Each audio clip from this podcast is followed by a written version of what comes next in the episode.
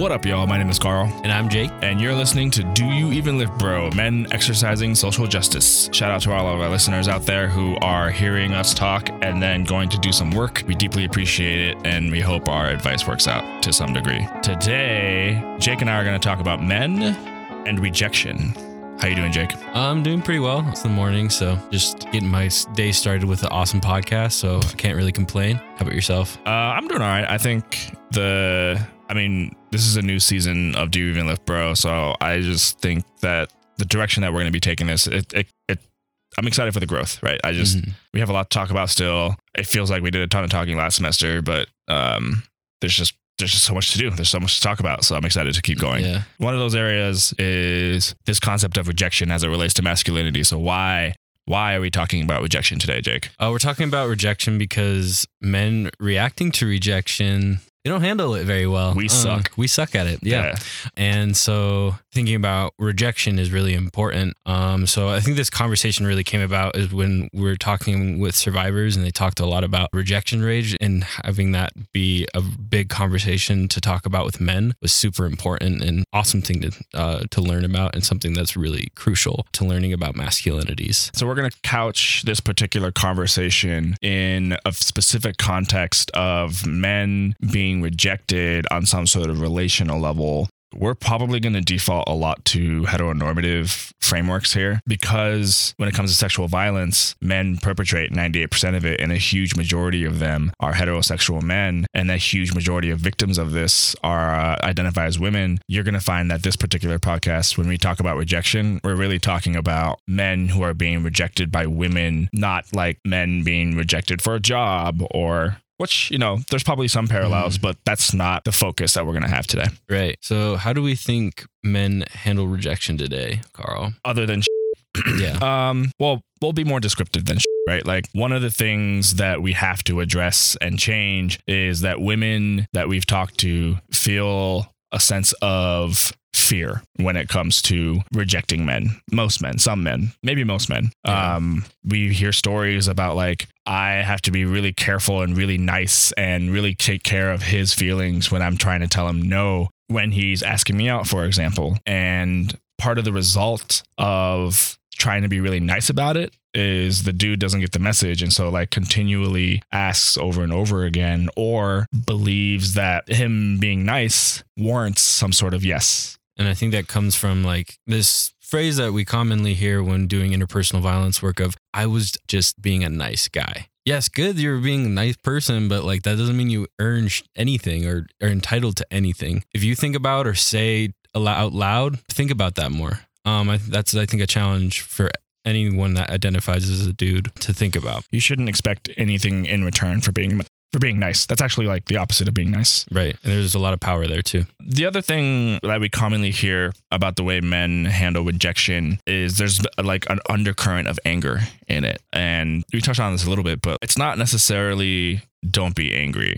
It's why are we angry that we want to talk about? Because I think getting to the root of how horribly we handle rejection, because since we hear over and over from survivors that this fear of rejecting men is like a tool to control some of their behavior, right? If there's a fear to just say no, then no wonder like that's evidence enough to me that we're living in a rape supportive culture. And so we really need to get to the root of why men feel a sense of anger or entitlement when being rejected and maybe particularly being rejected for sex. Right. The first thing that came to my mind when you said it's like we shouldn't focus on anger, but how it, men react when angry. Um, Hmm. and for me, uh, like right now, and the way I I've been really yes, I've been socialized to think these things for a very long time, but I think the fact that I've kind of learned and understand and grown from it is that my first thought was just like get the f- over it. But then Right. that's also like not acknowledging that anger is a real feeling. Right. I don't know. I think it's this thing of like you need to know where your anger is coming from and is is that even productive and also how harmful is it? And if it's not harmful, then you should be just going along with your day. I don't know. But yeah, I think yeah, cuz stringing along anger and entitlement is just this huge concept that I think is important to talk about uh, when it comes to masculinities and how men have been socialized since birth that they are entitled to like anything if And everything. anything and everything, even if they just try to be people. Yeah. know? So, I do think this idea of entitlement is at sort of the very core of men feeling justified at being angry from being rejected. I think we're trained early from birth as men and boys that we're entitled to women's bodies, that mm. women's bodies is for our consumption as men, right? And we think about the language that groups of men use to describe women or talk about women. It's all about body parts. It's all about, I would totally hit that. You know, it's all about she's asking for it. Like there's a bunch of phrases in there that take the agency away from women to be like in control of their own bodies and gives that to the control of men. When that's reinforced over and over again, not just in your daily conversation with your boys, but in pornography and other Mhm. forms of media, it unfortunately makes sense that that's a thought process that subconsciously goes through men's minds of like, how dare you say no to me? I basically own you, or you owe me at least because I was a nice guy. yeah. I think even subtle ways of like, you owe me or I'm entitled to that, or even reinforced by other men too. It's like, why aren't you talking to her? Why didn't you go Yeah, talk to her? for sure. Um, why did you stop talking to her? She said no. That just doesn't mean like she actually wants to stop talking to you. I think like persistence and all that other stuff that I think deeply ingrained within masculine culture of like, oh, she said no, just try again. Women It's- don't know what they want, right? Yeah, I don't know. It's just like this. I mean, I know, but this other subtle, harmful ways of like showing entitlement and showing that you own women is super, super gross, but also like fascinating to think about. Yeah, we got to open our eyes to the little things, right? Mhm. Um, often when we talk about bystander intervention, those are the moments that we need to start stepping up and intervening in. Is like when you hear things like, "I would totally hit that." That's a point of intervention of like, um, like you would punch her in the face. Oh, Yeah. you mean sex? Well, were you gonna ask? you know what I mean? Like, and you might get a look. You probably will get a look, but then that becomes an entry point to going further, right? So I think Mhm. those moments are really important, and you might find that it actually deepens the relationship between you and your boy a little bit, and that's good. Mhm. Like, I think one of the cool ways to fight indirectly this concept of men being coming angry when rejected is to develop more authentic relationships with people in general. If you don't treat women as something just to put your p- in and you build genuine friendships and relationships with people of all genders, then this idea of rejection will be much more normal and you won't I think it mitigates feelings of entitlement Mhm. because you recognize the humanity in people. Challenging misogyny or people who are behaving sexist can actually help bridge the gap into reducing men's anger as a form of control. Yeah. And I think what you brought up was really good of even just having dialogue with close friends that are dudes or or your boys or bros or however you want to identify your friends that are are dudes. I think we think about as men as like, oh, it's hard to be a bystander. It's like, is it though? Like Right. you're just not doing the work. And so I think if you can do it with your friends, you can do it with other people too. So like a tip is like start with your friends, start with people that you are comfortable with, and then if if you feel confident, you could grow from that and then go out into the world and be like someone said something up. I'm going to tell them that that was up and they'll be okay about it. Yeah. Like so The reason why there's, well, I want us to feel like there's a a big sense of urgency in this particular topic. We need to examine the way men handle rejection Mhm. because there are lives on the line. On one end of the spectrum of, of or the continuum of harm is if a man gets rejected by a woman who maybe they were friends before, or at least she considered them friends before, he gets rejected and never talks to her again. The harm caused to that woman of losing a friendship is relatively low. It's Right. prob- she's probably better off, yeah. honestly Yeah. but that's like on the lower end of the harm, right? It escalates to maybe in the moment the guy calls her a bitch or whatever. Like that's more direct harm. Mhm. And then it goes all the way to the other end of the spectrum of women dying. Like women get killed when they reject men. It's a very real reality that men will never ever ever have to face. Yeah. And it's something again, a continuum of harm is something that we should like focus on every aspect of it. But if you need a reason to have a sense of urgency for addressing rejection in our lives, the lives of women is exactly the point where we need to think about it. to say on Carl's point of like when we think about rejection, how it really harmful for women and people that don't identify as men, whether you're agender, non-binary. So I think that is very a real truth of that women when they reject men, there's violence. And we have an, an incident that happened in our community uh, here at CSU in Fort Collins that a woman uh, died based off of uh, reject rejection rage. Her name is Savannah, and she should she didn't have to go through that, and that um that violence should have never occurred. But we know that for a fact that that occurs, and so that is the way we should have this conversation of like rejection and entitlement and power all connect and if you're listening and you deny that, I strongly suggest re-listening to this whole goddamn podcast. Start, start from episode Um, one. because if you ever are asking about evidence, just type in rejection rage. You'll you'll come up with everything on Google. Like, Yeah, I I, don't know where I'm going with this, Like- but I got passionate real quick.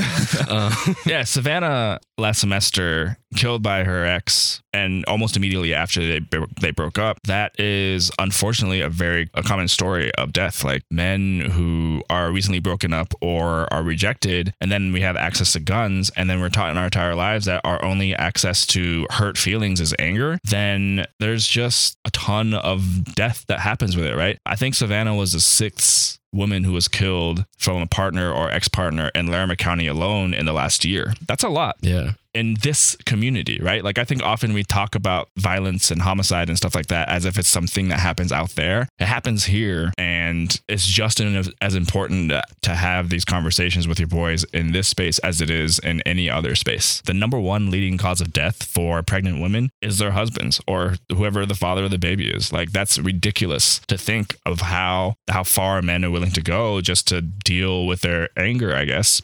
And then a lot of these end up also in suicides. So, like, we're not just appealing to your sense of humanity for someone else, we're also appealing to our own safety and life. A lot of these also end up being mass murders or multiple murders because the, the dude walks in and kills everyone around that family. There's tons of Mhm. stories around that too. And so, like, it's.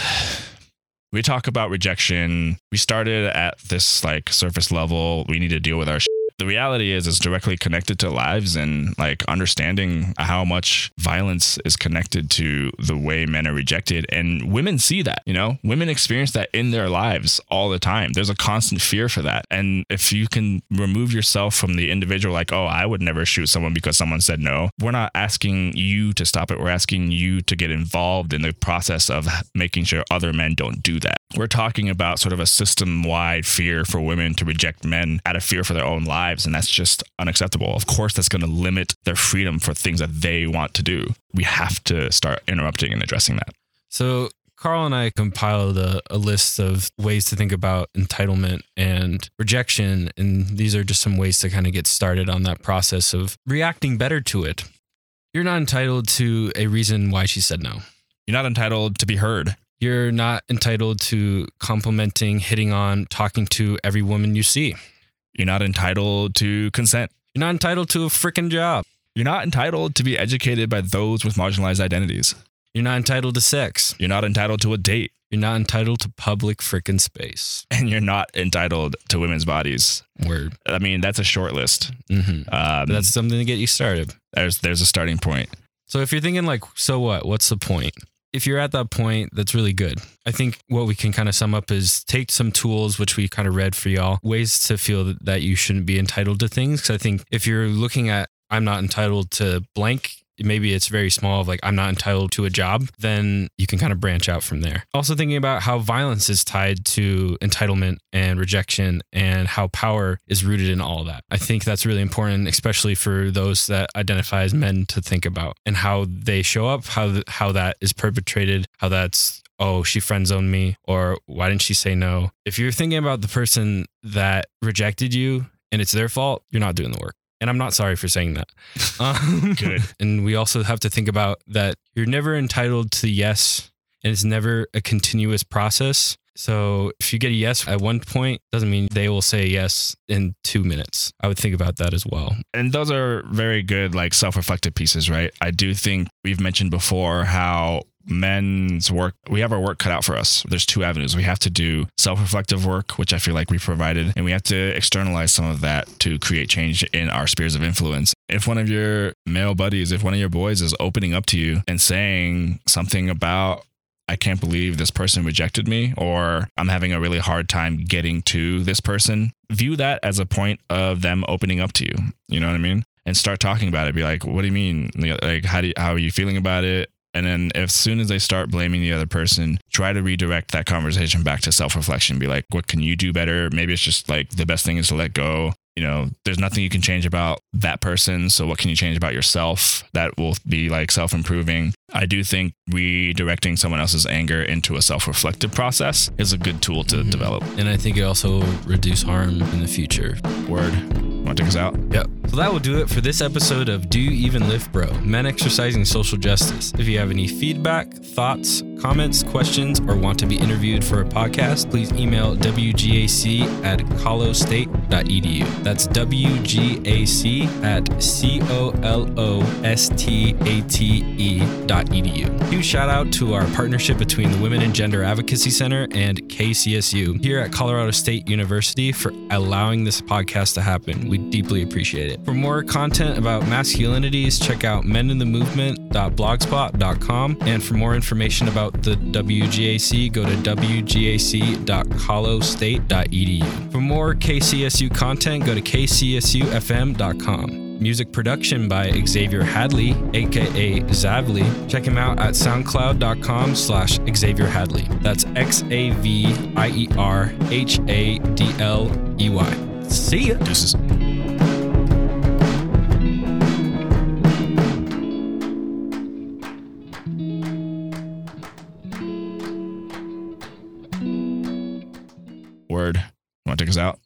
So that, will do this. Yeah.